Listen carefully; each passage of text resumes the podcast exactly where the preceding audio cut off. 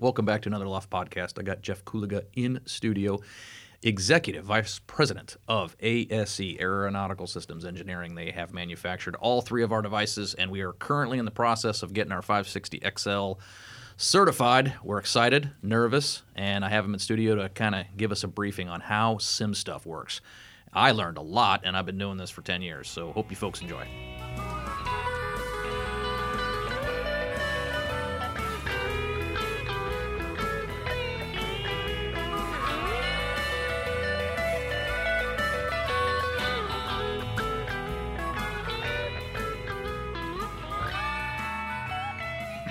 Jeff, thanks for doing this, my friend. My pleasure. I appreciate it. Welcome, welcome. Thank you. Uh, I'm scared. I'm not going to lie to you. Tomorrow, first day, NSP certification 560XL. I'm scared to death. You are calm as a, a forest lake. Explain to me how that's possible. Yeah. I'm not really, but uh, my That's just what executive vice that. presidents do. You got they, it. You got to. You they calm everybody else down. We have what 94 fear. techs out there. We do. We can't show fear in front of the team. The team's going to do a great job. They're going to make us look great in front of the NSP. And they're going to give you a great product. I I think personally, this is by far the best we've ever been prepared. That device is just rock solid. Um, I'm super stoked, man. I mean, you guys have got it down to a science now. I'm liking this. Yeah, I mean, w- over time you learn, you know, how to prepare it better, how to make sure the engineers are, are telling you the stuff that they really need to work on to, to prioritize it. We got a great SME pilot here, uh, you know, buddy your Steve in there flying it right now, and Subject matter expert. Yeah. At least he likes to think so. he definitely does. I think we're going to try to get him in this room uh, this afternoon if he'll do it with me. I definitely would. I, I'm pretty sure we're going to implicate ourselves, and that may be one the FAA wants to listen to. They don't have to listen to this one. We're fine. Yeah, I mean, talk about the flight test program and all the fun stuff that's happened in the last couple of years. Well, I'm going to talk to you about that, your side of it as well. Were you you weren't up there for that, right? It was. Uh, I was not. No. Okay. So uh, for everybody listening, we got uh, a 560 XL that we converted into experimental status and uh, have to gather the data. It's the only way we can do it to make it real world level D, highest level of certification, as far as I know. Is anybody else doing it better? highest one Maybe on the, the military. Yep. Uh, A, B, C, and D, and then there's what level one through six, Correct. Which are kind of like flight training devices. Yep. Um, you guys have made every one of our devices, including the very first one. And I, I, I'm, if I'm not mistaken, that was the first soup to nuts uh, sim that ASC ever constructed. Correct? That was a launch into the full flight sim world. Yeah. beautiful. Boy, did it work out, didn't it? It did, I still remember that day when we were all jumping up and down when I got certified out, out front of the old facility. Right. yeah. I mean, and, and it was custom built uh, with a low profile motion system for your older facility. And, Right. You know, it's uh, it's been good over the years, and, and we've continued to, to grow the product line uh, to something that, that we're pretty darn proud of. I am too. I mean, it's it's been fantastic. If you look at your guys' website, um, just in the last several years, you can see the substantial growth that has taken place. Um, both military and civilian. Correct. Do you have what you would consider to be a specialty, or is it Um, just kind of a um, what comes across your plate that looks like it's doable? Yeah, pretty much. Uh, you know, when it comes to the domestic and the, the foreign military projects, we, we we're willing to look at just about anything. Um, you know, we did uh, a pretty cool project that uh, that got installed at Middenhut Air Base in the UAE that uh, took an old. Uh, uh, Thrush air tractor, uh, ag airplane, turned it into a, uh, a I sensor think I knew about aircraft. that project. So That's cool. Have you ever heard of IOMAX uh, USA? They're based in um, Mooresville, North Carolina. okay. So they, they started it and they installed an MX-15 sensor suite on uh, on an air tractor sim or, or on an air tractor aircraft. C- can I ask why? So yeah, I mean, if, if you look at you've heard of the There's Super Tucano and, and some of those aircraft that you know you need good loiter time over you know potential targets. Sure. Uh, you know, lots of sensors take take pictures. when the predator's not available. You got it. Wow. So you know this. It's low. It's uh, and slow, which is perfect for loiter time. It's got a PT6 on. It's very dependable, uh, and it's got you know Hellfire missiles, GBU 52, GBU 58 bombs on it. It's got uh, aircraft Wow. survivability equipment on it. It's got uh, flares that it can dispense. Got a I heads up display. What's it called now? It's called the IOMAX Archangel. That's really cool. It's a good name. It's awesome. it is. It's probably the most fun we've ever had building a sim. I bet. Uh, we took all the radios and integrated them, did the MX-15 camera system in it, and then uh, we actually packaged the device up, sent it to the UAE, and sent a tech with it. And he lived there for a year to support the device. Holy smokes! Was that full motion? No, it was a level six, uh, but it did have uh, NVG capabilities, night vision goggles. Mm-hmm. Uh, so the projectors we installed are the same that are on your full flight. But Nice. what we did, you, you kind of dim them down a little bit so that they can be compatible with the NVG goggles. And, Right. Get to do NVG training, and it's uh, That's wild. I So- mean, how do the goggles interact with the visual system? How it's does- it's complicated. the hardest part say. is is any light. I can't know, even get an iPad to work in there. No, and you can't use an iPad in, in NVG situations. So even like the iOS screens and stuff, we had to put special blocks on them so that the lights wouldn't penetrate from behind it, and it's a lot of fun. Ooh, that's a lot of work just to get there. It was. That, and that's a, that was a one-off. It was the only thing it built. Yeah, you know they they delivered 25 airplanes. We we're the sole source provider for the sim, so they're they're scouring the globe for other folks that need uh, you know fleets of aircraft. So every set of 25 uh, airplanes they sell, we, How we put a sim come with it. across your plate? I mean, it's so obscure. It was it was very they very just do a. Google search on you It guys. kinda. I mean, it was a little bit of people knowing other people. You know, the aviation industry. It's, Yeah. it's more about who you know than, than what you know. That's a fact. When Well, it came got across the the XL build, wasn't it? yeah, pretty much. Yeah. Without Steven Gang, we were we weren't coming out the start. no, that wasn't going to be fun. Yeah. I think we had all talked about it too that uh, we're not even going to consider a project unless we already have an aircraft available for you know flight testing because that's that, that's a hurdle. Making something experimental like that is a is a hurdle. It's tough. We've done uh, what four flight test programs, I guess, in the last couple of years, and that is the number one issue is just you know explaining to people what we do that it's not invasive to the airplane. We just need to hook some sensors and equipment up It's to it. invasive to scaring the engineers. It does, yeah, and and It's a, and it's a non-event for the pilots. You know, when, when the owner sees the word experimental, they think, "Oh my God, the resale Yeah. value of my airplane's gone." But Exactly. it's it's not. I mean, the way we go about it, we, you know, we, we return the airplane to original condition. We don't drill holes in it or make any cuts in anything. And right, and there's a time limit too. It's they call it what a, a pocket. Is that is that yeah, I mean that's term? that's kind of you know the I guess the slang for it. Typically, what they do is they they process it, and as long as you you've got it, the the flight test program done in about 30 days, and it's uh it doesn't really impact. There's no you know when you do a title search on it, it's not going to show experimental. Sure. Yeah. Right. It's much less invasive at It that is, point. and to- there's an FAA it back, right? representative. Yeah, there's an FAA representative that looks at it at the beginning, yeah. the middle, and the end, and he makes sure that uh, that we know what we're doing. Of course, of course. Yeah, at some point maybe they just don't want to go back to standard category. They just keep experimental. Yeah, yeah, that, that might be a problem for an owner. Flying around a sovereign with, a, with an experimental status. Yeah. Well, no, he can put whatever he Onyx he wants in there. Well, that's true. just yeah. put a coffee maker right in the aisleway. You, you have a lot of freedom with the word experimental. So from a uh, from a project standpoint, uh, both military and civilian, the um, from the for anything that in the airline industry, because I know that and, and how many remind me, refresh my memory. There's there's only a couple of real big players in the sim manufacturing market, correct? right, pretty much CAE flight safety. L3 Harris, uh, you know, does some commercial applications as well. Mechtronix is no longer Not that I'm aware of. Yeah. right because they got they got sucked up by by uh, CAE. Yes. Okay, Yeah, there we was. don't know that. There's been a couple acquisitions. Yeah, I don't know either. Just look that up so I'm not tell, lying to people. I think CAE bought Medtronics, but maybe there'll be a release on their website.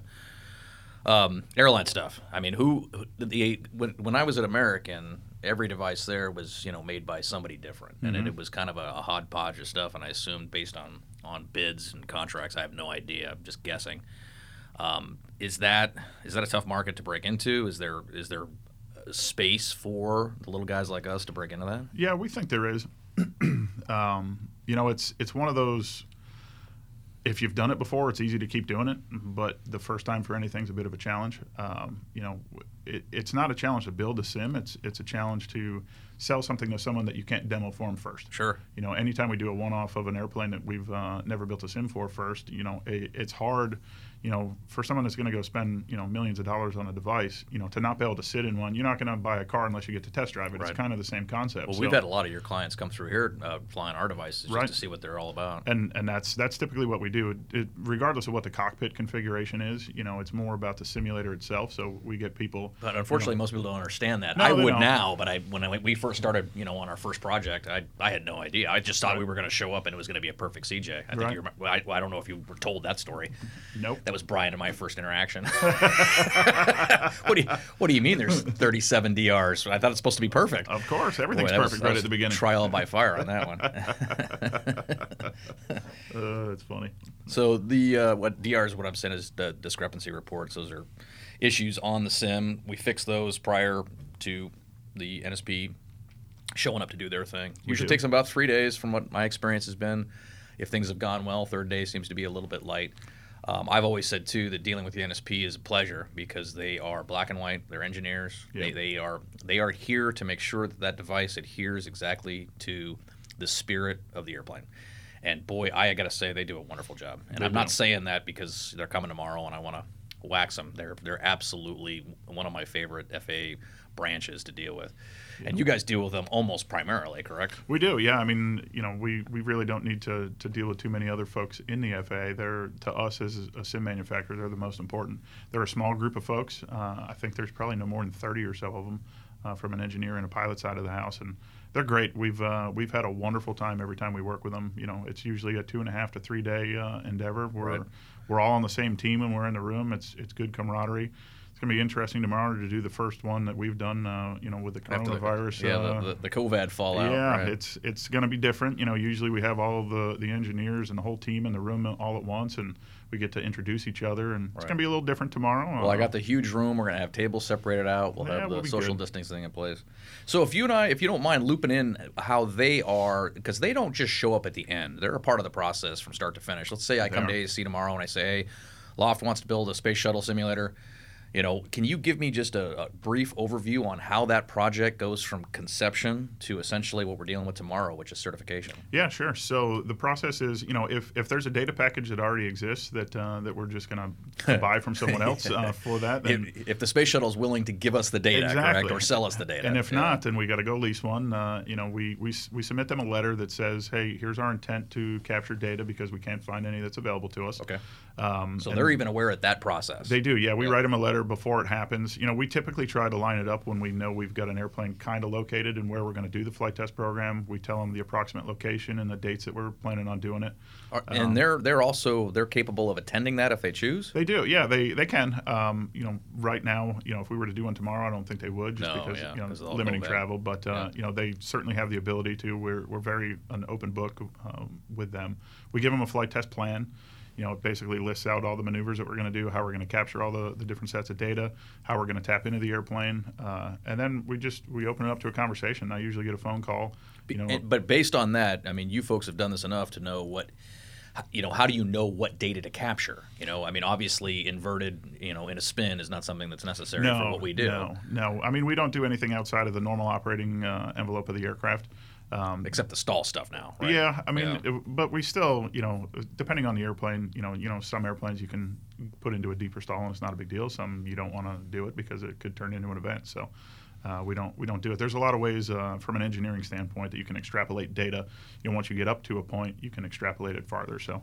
The geniuses that work for us can figure that part out because I don't know how they do They're it, but it's, straight it's amazing. mathematicians. Yeah, straight mathematicians. And but again, it's it's a check and balance thing to where um, you guys will extrapolate that data, but then the NSP will come in having experienced thousands of these things and go, Yep. "Hey, this doesn't seem right, Right. via their math." Or and it is, it, and it's it's is formula, formulaic. Is that even a word? Did I just make that up? Uh, it sounded good. Is that I mean, is it a consistent formula? So if you're in a um, in, in a level cruise, thirty-five thousand feet, I, I, the parameters that I would take into effect may not be what you take into effect.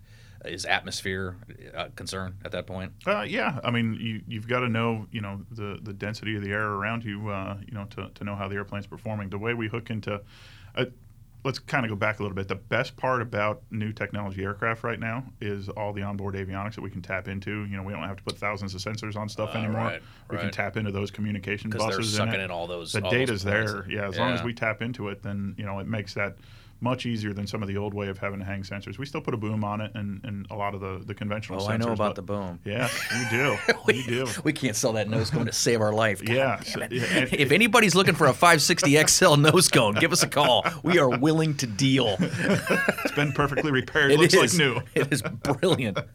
Jeez.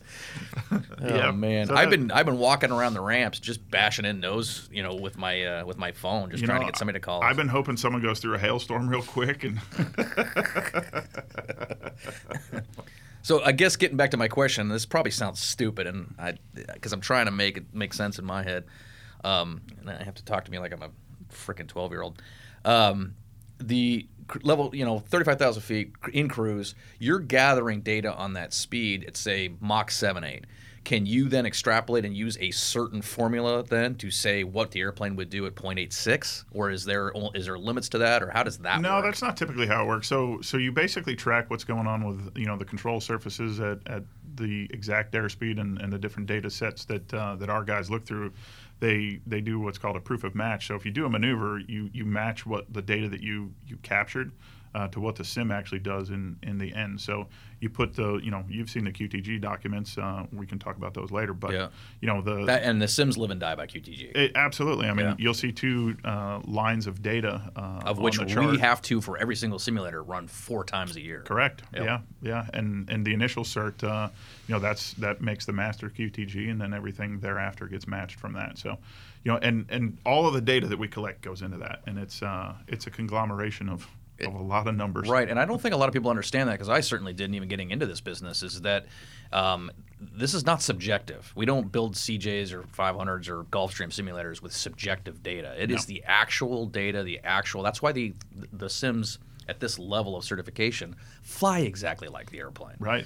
Is because of that intense. I mean, we're talking about what is it, 12 large three-inch binders for the QTG just on the 560. Yes. You know, that's the level of data that we're talking about. And that's what, and every single one of those pages has been generated and cross checked and Mm-hmm. then evaluated by the NSP. Right, and continues to be every single Ev- quarter. Every quarter. And, and, and why is that too? Because it's always, it's a huge expense for us. Sure. Um, but it, why would it change? You know, from a computer standpoint, um, I've seen Microsoft Windows do whatever the hell it wants, but usually, you know, my Macintosh, when I open it up, it's pretty. It just doesn't start fairly rewriting consistent. data. Yeah. Right. So that that change is because, in my estimation, we get guys in there. They get three or you know 400 clients that come through, and they've been beating on those rudder Yep. pedals and beating on the on the on the yoke, and there is some mechanical change Correct. that occurs, but not necessarily computer change. No, the computer, the, the coding doesn't change unless we, you know, go through and do some sort of an upgrade to it. But uh, you know, hardware wears out. You know, cars wear out, airplanes wear out, things wear out. So, well, you know, Sims wear out a lot. they do. they get beat. they do. I mean, they, they get That's beat a- harder our, than airplanes. That's our biggest expense line Yeah. is repairing things on the simulator. right. So I- I'm correct in my assessment. That's really where that QTG comes from is continuing to match the hardware with the software. Yeah, uh, you know, a decade from now, two decades from now, you want the airplane to perform just like it did on day one. So you got to make sure, you know, things aren't getting old. You you've got a you know a set of Simtex here that maintain them. That's uh, that's why they're here. They, Got they got to make sure everything you know matches exactly the way it matched during the flight test program. So I dragged you off topic, but uh, you know, soup to nuts, start to finish. You've you've got the you've got the data now, and, and it took us, I think, I want to say a month. It wasn't that much flying, but it's intense no. labor. Yeah, we, we typically budget about 30 days for it. You know, a week or two to put the sensors on it. Uh, you know, about a week, week and a half to fly, and then a few days to take it back off. Add some fudge factor for weather. You know, we did this one in, in the Pacific Northwest, so we, we had a little bit of weather to deal with. You guys broke my rule about flying in the clouds. Hmm. Yeah. I don't like flying in the clouds. It scares No, me. It is. uh, It's, it's a scary endeavor, you know. And, and the FAA, you know, gives us a ring, a, a regional ring of space that we're allowed to operate within. And Right. you know, they're Just don't fly over my house. yeah, we don't want to do that. And and you know, the hardest thing. It's funny that I one stole of the that. I wish that was mine. one of the easiest things that uh, that you would think we would do is takeoffs and landings. But to capture crosswind uh, takeoffs and landings is the most complicated thing. I mean, Yeah. we sometimes have to fly a thousand miles from our base of operation to get it. Yeah. Well, I But remember if they give us a expensive that 500 tire ring-. Yeah, I mean to laugh Our at your test expense, pilot, but- in quotation marks, decided to get on those brakes a little too hard. He did. so bought, he realized bought a couple tires. he realized you really only want a high speed taxi and, and brake two or three times in a row before one's going to blow. yeah. yeah. Well, when you got the Loft credit card, who gives a shit? Yeah, I mean he didn't seem to. I saw he was using our airplane to go back and I- forth and I commuting saw to, and I just was like, oh, well, I think somebody it may have even been you that said, hey, you might want to take a look yeah, at it Flight. Tracker. I you know your tail I never called popped up and up, I'm and I like, said, "Whoa, what's Steve, that?" what the fuck are you doing? Dude, I am I am the tiniest operator out there. I, I bear, I'm like 141 and a half. Yeah, no, that day you, a were, 142 you were gold. He did not care. they wanted a tire on it, and they wanted it now. I got that airplane back, and the, the, the mini bar was stocked, and I was like, you know what? At least there's that. Yeah. You know, now I got Jack and Coke. Silver lining. Yeah. Yeah, so that was- data's uh, data's acquired, Yep. and uh, back to the and that it, there's a huge time lapse too, right, between when you gather that data and then how do you take that, um, shall we say, soup bowl of, of data and convert it into code into the simulator? So it's it's a minimum of a six month process with many engineers working on it, and they basically, you know, each flight segment that we did, you know, had a maneuver set. I told you we put the flight test plan together first, Right. so Of course. as they're recording the data, you kind of you don't want to go back later and try to put the boom back on. Exactly, you know. that's that's awkward. So a little bit about the process, you know, our, our engineers they they bust their butts when they're doing it. You know, they they fly two or three times a day, and then at night in their hotel they have to review the data. Nothing worse than getting to the end of a flight test program, taking the equipment off it, and saying, "Oh man, this one maneuver. Sorry guys, we got to do this again." yeah. You know, so so they they spend a lot of uh, time making sure it's good. But then when we get back to the office, it's it, they break it down into small segments. Each maneuver, you know, gets logged and and the timestamp of where the data is in the system. So, it's from a maneuver standpoint. It is, you know, the, Okay. the data acquisition system that uh, that we built over the years. You know, it, it records every single parameter, it timestamps it all together, it syncs it all up, uh, audio included, everything. So, you know, if, if they need to, you know, let's say we flew three sets of stalls in flap zero configuration. You know, uh, they look at the data, they pick the best set of data that's the cleanest, the smoothest, that Steve didn't screw anything up on, uh, and we go with that one. Then we label it. Okay, that's going to be Right. you know our set of data to, to actually tune Another good to. point too. You don't just do it one time. You do it No, multiple do it times to, to make Yeah. sure that you've got a at least a, a what you call it a median line. Yeah, I mean, you know, and, and a lot of times, you know, after that flight, you know, our guys will talk to the pilot and say, which one do you actually think felt the best? You know, typically in a stall, you know, depending on how they're going to recover, you know, are they recovering at stick shaker? Are they recovering when, you know, get a little droop in a wing? You know, Right. what, what are we doing here? A conversation's typically. Can you see know, that on the best part. data? Oh God, yeah. Okay, you can you see it in real time on the data acquisition system, and then when you look at the data, you can you can see Because it. it just looks like lines to me. I know, but if you plug the audio into it, it would be interesting for you to see because That'd be kind of neat to watch that track, is, watching the is. point track like that, and then and, and, then the you hear the pitch in it. people's voices when things are uh, changing a little faster than they thought they were gonna. and it's usually our engineers because they're you know Yeah, they, they it's usually this- just Andy who's screaming in the Oh back. yeah, he's uh, you get the crazy British accent and uh, there he goes. yeah. Don't call him Irish. Don't call him Irish. No. If you do, I'm leaving. Yeah, that's yeah, that's not a mistake I want to make. So that, that you have then because all I've really seen it, I've never seen it in the electronic format. I've only seen it in the paper copy. And this new device that we have, um, thankfully, we're now you know transitioning into that electronic stuff. Yeah. Those, um, I mean, is it a certain type of program that captures that stuff, or is it literally just raw data on plot lines? It's raw data that they feed through to make uh, you know a presentable type of graph that comes out in the end. But it's just raw data points that are going in and coming out. Got it. And what are those How that data works, points? Is I don't it- have a clue. Is it is it load factors? Is it speed? Is it? I mean, what what you are the name it. Anything that you can think of, or, or any parameter that you think you'd have to consider ever. You know, g forces on on things, uh, airspeed, obviously, um, temperature, you name it. Uh, So it's not necessarily position. just two points. It's Oh, God, several no. points per, and then several charts per event. Correct? Absolutely, and you know, like if you, if you're parting or uh, plotting, let's say a ground taxi maneuver, you know, minimum radius turn. You know, you got to check how much pressure the, the the pilot's putting on the pedal, how much brake force is being applied to the left or the right brake, depending on which way you're turning, uh, the power lever alignment. So, are you using differential thrust to, to help turn the airplane? You can you see name it, every single one. That's why you know these documents are thousands and thousands of pages long. For one test, if you have to plot 30 different parameters to see in real time what's happening when you're pressing the rudder pedal and the brake pedal at the same time, what's what's going on with Right. that? It's it's complicated. That's wild. So during that, and I I have not been on one of these test flights, um, but um, I assume then that you're looking at this data in real time, Mm-hmm. and if a mistake is made or something, hey, look, you know, you just locked up the left brake. The engineers can see that, come up to the cockpit, and go, "You got to do that again. You, Yeah. you, you, you got the left brake that's locked." So that's why you have that pre-document, right? Too that keeps them on track as to actually what they need to, to have accomplished, right? Yeah, typically what we do is, you know, when they're watching it in real time, you know, a lot of times it's, you know, pilots don't do this stuff on, on a regular basis. Uh, it's not like you practice all of these things every single day. You usually only practice it here in your building in a sim session. Right, Uh, right. So, you know, it, it's kind of uncomfortable to get people used to, you know, taking your hands off the controls and just seeing what the airplane does, but that's part of it.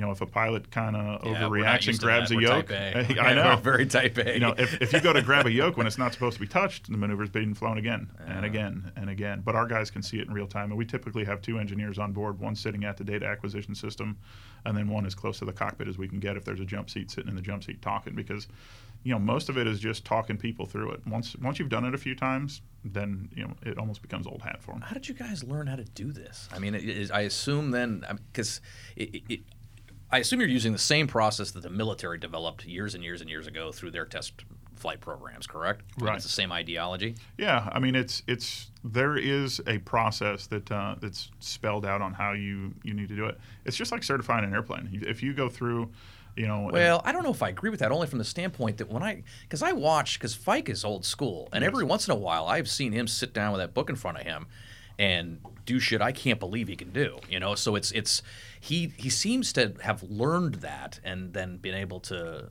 to extrapolate that into.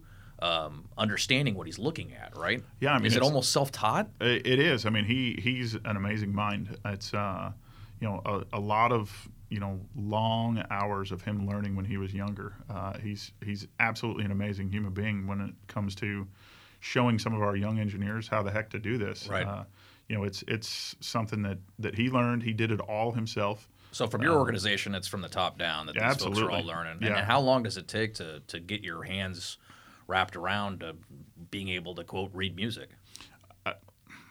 I don't think they ever stop learning and, and getting better at it, but you know, you're not gonna Well, Andy's be not too learning good. anything anymore. No, that shit's well, over. He learns he learns things we don't want him to learn. I have never in the history of Loft run out of sugar packets. We have run out of sugar packets. You, uh, you probably should get a truck of it backed up here because if we don't have sugar for him, it's, This it's not going to be a good week. Shit's over. Yeah. So so back to you know how how can someone get up to speed on it? It's just it's years of mentoring and people that have the right attitude that want to learn it. right. It's it's not easy to find that right human That being. engineering says- mind is, yeah. is a prerequisite. and it's it's hard. I mean, there's nothing you can do or say in an interview that that shows you that. You just have to give people a chance. so you can't just have them sell you this pencil. no, Sell me this I mean, pencil. you- the pencil's not going to work very well. It's the same, I think. I, now, I would agree with it on the piloting standpoint too. Sometimes you can't you can't guess who's going to be a, a good aviator. Their their brains are, you know, the airlines kind of have it down to a science. They know how to spot them. Uh, but for the most part, you know, I think a lot of corporate flight departments are just, you know, are you are you good with people? I can teach you how to fly the airplane eventually, but that's not necessarily true.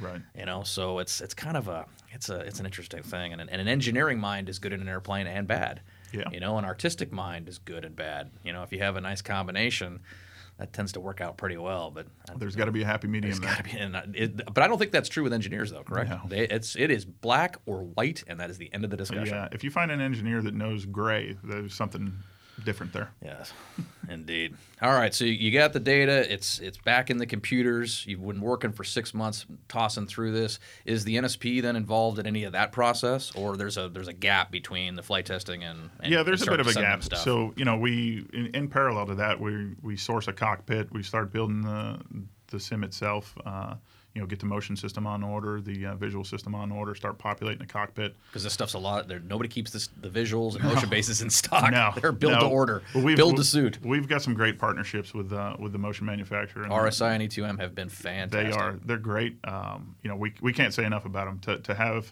you know, small partner uh, companies that are, you know, kind of in line with the size of our company is perfect. We all work together as almost Yep. a family now. Yeah, I Uh, agree. I agree. it's- And their products are wonderful. They are. They they support them. You know, at the drop of a hat. I They're- agree. They're No questions asked. They just they'll just show up, and that's Yeah. because I think they too they understand that downtime for us is is uh, you know akin to death. I mean, we, we Yeah. cannot have downtime. So, and I, it, f- the great news is that this industry seems to be extremely aware of that. Yeah.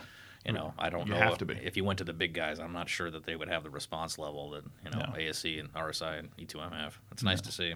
So, when does the NSP fully get involved? So we we're required to uh, submit the QTG to them. You know, well, let me back up a little bit. We what does do, QTG stand for? Uh, qualification qualification test guide. Yep.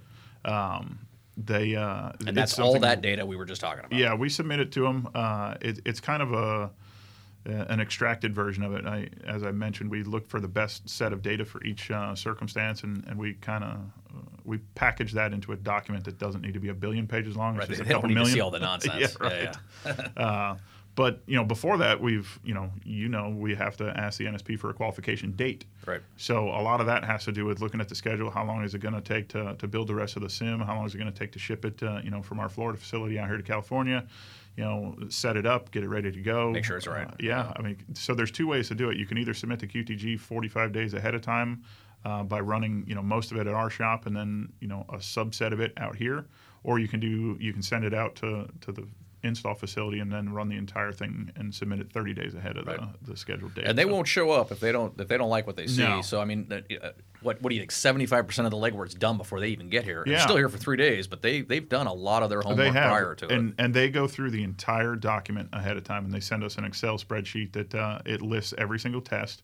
Uh, they all have a unique test number near them, and they'll put their engineering comments in there, and then our engineers review it, make any uh, recommended adjustments to it, uh, answer any questions that there might be. So, you know, like you said, we're hopeful that most of the work is done by the time they get here. Uh, they're familiar with it, they're familiar with how it's going to perform, and then they get in it, verify it, and you know, it takes a few days to go through all the maneuvers, and we're done. A couple engineers and a pilot, and then we have to provide our SME, the subject matter expert. So they've got the full gauntlet there of hey, does this airplane fly like it the, the you know the, or does the airplane fly like the sim and vice versa. But they also have a pilot that they send as well. They So- do, but like I mentioned earlier, it's a small group from the NSP, so they're not they're not all typed in every single airplane. So you know, we, we put the SME in there with them to Right.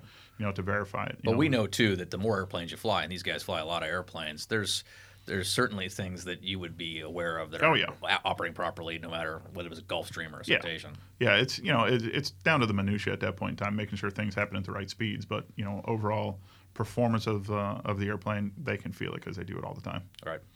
And so what we're trying to do too during this last week or so is just run the crap out of this thing Yeah. too. We want it to break. We want it to to fail so that we are rock solid by the time they get here. Would you say that's a fair assessment? That's hundred percent fair. And then you know, from from a customer service standpoint, us selling you a, a sim, we uh, we want to make sure that when you have clients in there on day one, you're good to go, and and my phone doesn't ring ever again.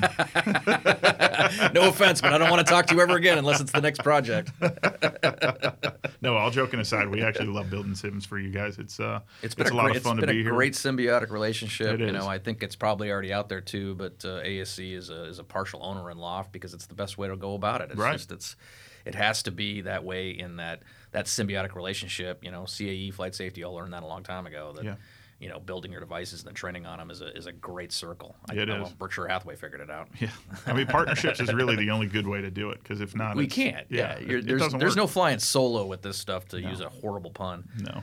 But it's um, it's been fun and it's been exciting and uh, we've seen a lot too with just the three devices that we've purchased from you guys but the, the military side intrigues me as well It's interesting. has that sure. slowed down a little bit the military side I wouldn't say it's slowed down. It's uh, you know, it, it's tough because a lot of the the essential employees are trying to work from home. Yeah. You know, so we've got we've got a few you know proposals and bids out there for different things, and and it's just it's hard to communicate with folks. You know, they're not in their offices anymore, and it's it's it's a different way of operating. You know, it's to me it's frustrating because I like personal relationships. I like being here chatting with you. Yeah. You know, we can make sure that things are well we're things not just go talking over the phone. They do. yeah, Yeah, they just go smoother but it's it's been tough for the last year or so to, to make that happen. So I have a feeling, you know, once the rest of the world uh, gets vaccinated a bit more, things will kind of come yeah back out of their shell I'm and we get sick back to of normal. that zoom shit i mean those guys that I, what a great time to release that product Yeah, but boy am i sick of it it's, it's not. you fun. can't get the same nuance. You can't get the same anything with it. It's it's really,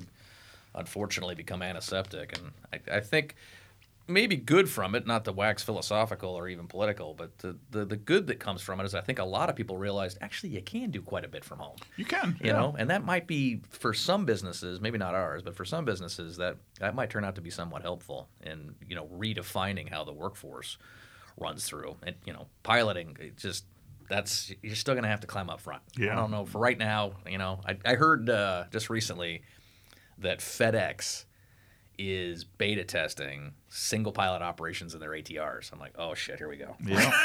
Oh God. That's- oh God. They're and they're going to do it too. You know they are. Of course, You know? yeah. Because because and, and I, which befuddles me because I mean how much could that FO make? Twenty seven dollars a year. Yeah.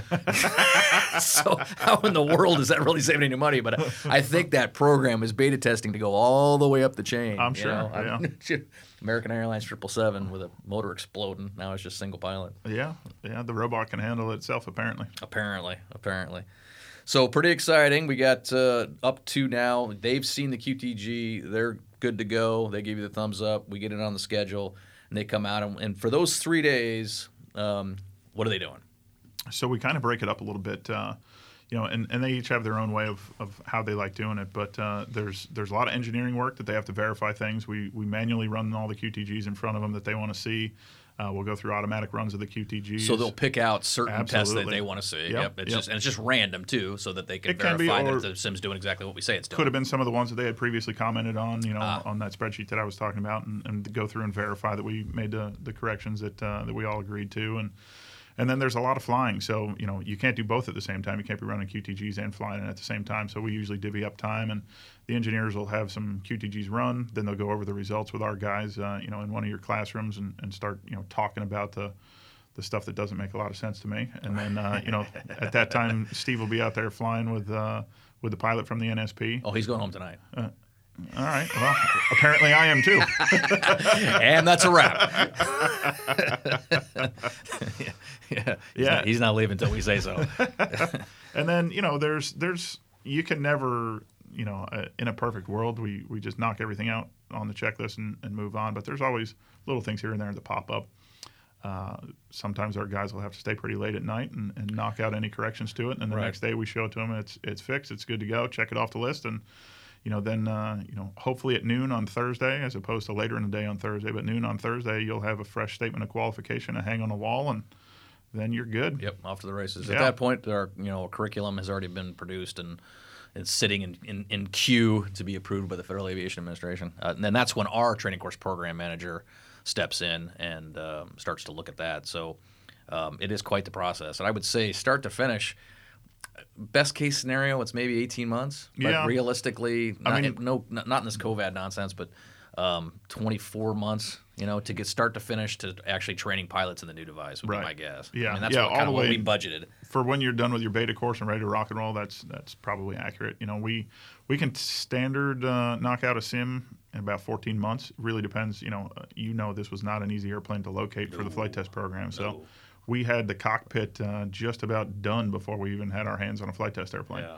You know, that's that's it makes it tough, but you know sometimes they go that way. Sometimes you look at your local airport and I- there's an air. I think I ran over you too. There, it is possible to buy data. I mean, It if we is. approach Cessna, would they actually sell us the data? Or do you Probably think, not. Yeah, that was kind of my understanding. Or if it was, it was millions and millions of dollars, Yeah. right, to just scare you away. You know, if, if you're building a 737 or an A320, you know, buying a, Well, you could probably get that on normal data pack right? from yeah, right. 737's on Google.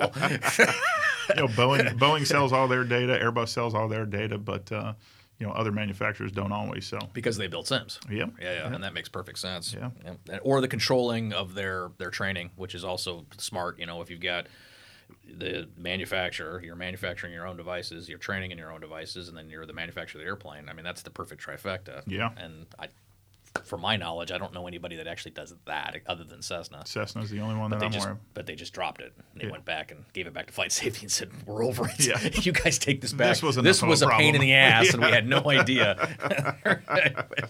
It's, it's not easy. You know, it's not easy. You know, Yeah, it really. I, I can't imagine trying to manage those three departments. I mean, you would certainly need. I still think that that would be a good business model, but maybe maybe Cessna learned something that it isn't. You know, and that manufacturing airplanes and um, you know taking care of your training that might be. how many headaches do you want in one day? Boy, no kidding. Holy moly. Holy moly. But um, So any- for you, what's uh, you know, what's your your favorite or least favorite part of the entire experience? We've done this three times now. What? Uh, the first check. yeah, the first time Something a we client agree on. Yeah, there's there's a dollar bill on my wall for a reason. Right. Because the very first dollar we made in that CJ, I put in a frame. Yeah, it, for us, for us, that's the that's the butter is is to be able to start. And it's, it's exciting to train in a new airframe. You know, we've got a couple of guys here that have some experience with that. So, you know, we tried to pick airplanes that we don't, you know, not know anything about that we we understand. CJ's 500s and 560 XLs we do. So you know, I just wouldn't want to get into the Gulfstream market because I don't know anything about it. Um, but for us, doing something different and then having opened up a new pilot base, now we get a whole bunch of new fresh faces. I'm excited on this project too because it's our first midsize jet. Uh, it's two pilot crew. You know, we're going to see more folks coming through with that. Um, and you know the level of aviators coming through. We're, we're going to deal with a lot less owner operators, so we'll focus more on the on just the um, uh, corporate market with the professional corporate pilots and uh, we're, we're just we're excited about the change, and we like moving forward too. I mean, that's Right. you know to continue. Um, you know, if we if we stall out, we're going to die, and so I, moving forward and still having space for for other devices as well for you guys to manufacture for us. That is that in itself is is good. I'm not a big fan of the process because. Um, it just gives me a tummy ache. you know, trying to find the airplane, trying Yeah. to get the curriculum. I mean, the the curriculum itself, and I'm not making this up. We probably are 350 grand into the curriculum, and we use our own people to do it. And the time frame that it takes from start to finish, because we don't want to put out a crap product. Right. You know, I don't want to just slam together a PowerPoint and a, and a brochure. The feds aren't going to approve that anyways. But Sure. it's it's for us. It's past that. We want to make a product where the client goes, "Oh yeah, this is I'm going to learn something here," and that's extremely difficult. Flight Safety CAE, you've got it nailed. Yeah. They've also got you know 40 people working on that. Yeah. So they can you got their own you know graphic designers and such, and we're we're not quite that pivotable. So it's a it's a lot of work, a lot of 15, 16 hour days, especially on the push to get that stuff you know approved. So those unfortunately those are my least favorite parts. But Okay. statement of qualification, first guy coming in the door or gal, and they both are hey you guys got a nice program. That's that's for us. That's that's the, the big good part. reward. I, that's what I, we're looking forward to. And it's funny because we're not we, we're not advertising it yet. We have some restrictions on that. We Sure. can't really do a lot of advertising until we get uh, qualified, and, and rightly so. Uh, The problem is is that with the lead time on pilots, you know, they're anywhere between 12 and 24 months from a training cycle. Mm-hmm. So, you know, I would have loved to have six months ago said, hey, this thing's stapled to our floor and it's going to be ready. But Right. I, I can't do that. Not allowed, huh? Well, I just, there's two reasons. One, um, we want it to be qualified first before we start saying it's qualified. Sure. And two, I don't want to piss off any clients because if I tell them it's it's going to be done in January, and now we are here at the end of February, and they canceled their training event someplace else, Right. boy, I I've really just pissed off somebody. Yeah, so don't need to be doing I that. I want to avoid that, and you know we'll eat it a little bit on the back end as far as timing is concerned, but when we say we're ready, we're ready, and then there's no ambiguity and no questions about that. Nice. So it's a it's an exciting time, but like I said, the process itself, getting up to it, is a little. There's a lot of tums involved, especially when you and I talk, and I'm like, "Well, we really don't have a solution to that right this very second. Yeah, well, we like that need scare of somehow or another. I thought we you guys had lost data, Yeah, that was. You know, sometimes engineers shouldn't be allowed to talk to customers. or shouldn't or shouldn't do not hit reply all. Just there's how many times? I think the only time in life I've actually screwed the pooch is when I hit reply all. Yeah, I know. I saw that email and I'm thinking the phone's going to ring in five, Four. four, three. I think I hit you with a text message first, and then followed up by a panicked phone call. And I was We already didn't laughing. lose the data. But it, that email made it sound like we were done and had to do it over. Mm-hmm. Boy, it sure did. Because that's the end of that. You know, Right. we're too small for that action. So let me ask you a question, if you don't mind. Of course. How did you get into collecting all of this aviation memorabilia? I have so much fun when I get to come here to work with you guys to see what's new. This place is awesome. Thank you. I appreciate it. Uh, it's been a long process. Um, you know, some of it used to be in my garage, but it, it, it when I was uh, first because I learned to fly at San Carlos Airport in San Francisco, and I was I was a line guy, so. Um, I, I wanted to fly airplanes. It's all I ever wanted to do. And so when I got a job at 16 filling up airplanes, um, you'd be surprised what mechanics would pull out a chair or do something with a you know an alternator or something. And I just instruments were a big thing for me too. You, my office, most of those instruments came from when I was a line guy. No kidding. And they'd pull it out of an airplane to be toast and not workable, and so they just hand it to me. Now that's a little different because most of that stuff ends up back at the manufacturer for them to either refurbish or fix. But back then it was just kind of a throwaway stuff. So I collected a lot of stuff there, and just throughout my career, since I've been doing this for so long, um, I just I just love aviation, start to finish. And so anything that I would see online or or again, if a if a friend or something wanted to get rid of, you know, the props were the big thing. Yeah. You know, trying to get props. Make a clock out of them Yep. and things like that. Yeah. Yep. And then Craigslist was a big one. You know, you'd spot something on Craigslist. Maybe the person didn't even know what they had. I've gotten a couple things to where, um, like that F4 ejection seat. I the the poor lady's husband had died, and I'd made a deal with him, and she called me up and just wanted to ship it for one tenth of what you know he had asked for, and I said, you know, you can't do that. Look, Right. this is what this thing's worth. You know, you just. So sometimes people don't even know what they have. Sometimes they do. And they let you know it. I am Yeah, assuming. and unfortunately, in the last several years, collecting anything is I've kind of run out of space, and two, it's uh, it's just becoming financially impossible. right. So, but it's w- what we want to impart is when a client walks in the door is We Heart Aviation. You know, we're not we're not here for the money. We I, Jesus, I would have stayed at American. I would I would be filthy, disgusting rich right now and Right. looking at an early retirement and happy as a clam. So, um, doing this was was not for for money. It was try to trying to make an impression on the pilot world that we do care when you walk in, and we want to make we want to make good we want to make good aviators, not pilots. And you know, I think you have made a good impression on folks. I, you know, before when we had this scheduled, I was talking to the pilot that's coming out from the NSP, and he said, "That's the place out in California with all the cool stuff in it, right?" I'm like, yeah, that's the one. All right, uh, let's see what's new this time. Yeah, So Scott's a good egg. It's, uh, you know, this place is fun. It's, uh, it changes every well, and we buy time. lunch. Oh, all right. Well, Well, what time is it? Yeah, you weren't here for the last time. Yeah, we have lunch brought in. Heck yeah. if I could get him to drink, I'd try it. you always put the beers on the table to see if anybody takes one. No no takers in 10 years. Oh, that's good. Well, Jeff, thanks for coming and talk to us about this. I know My it's uh, it, it, it still befuddles me, and I'm in the business, so it's it's, good to It's- see. It's a lot of fun. You know, I, I never thought in my aviation career that I would uh, that I'd be doing what I'm doing right now, and I love it. Uh, you know, I, I Can you talk about any new projects maybe you got on the on the board? I know that's kind of Um, sketchy here and there. yeah, we, we like to kind of keep our cards a little closer to the vest than that. Uh, you I know, understand. especially in the military world. You know, we, we pretty much every project that we do, we, we sign an NDA Sure. on, so that we uh, It makes perfect sense. we got to kind of keep the the lips Yep. sealed on that one. We've got a couple that we've been tossing back and forth. Yeah. Again, it's one of those things for us is that from a decision making standpoint, I don't want to piss off the big guys. Yep. And that's a big one. And I don't, I, I would like to pick up the airplanes that maybe are just not as of big interest out there. But, uh, you know, from that standpoint, I, I'd love to get involved with a new manufacturer. Yeah. You know, somebody new. And this COVID thing really slammed the door shut on a lot of that stuff. Right. But Right.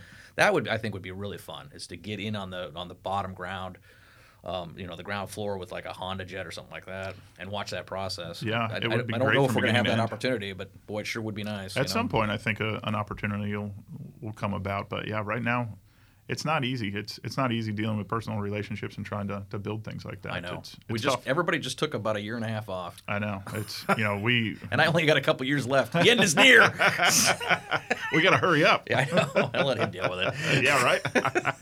it's Colin's problem. hey, at least he's got a smile on his face when you said that. So. Exactly. Yeah, yeah. right. Not a. Oh, I got something I got to talk to you after the podcast about that. Wait, I'm doing what? he stopped wearing loft clothes. right. he didn't know he owns a joint now.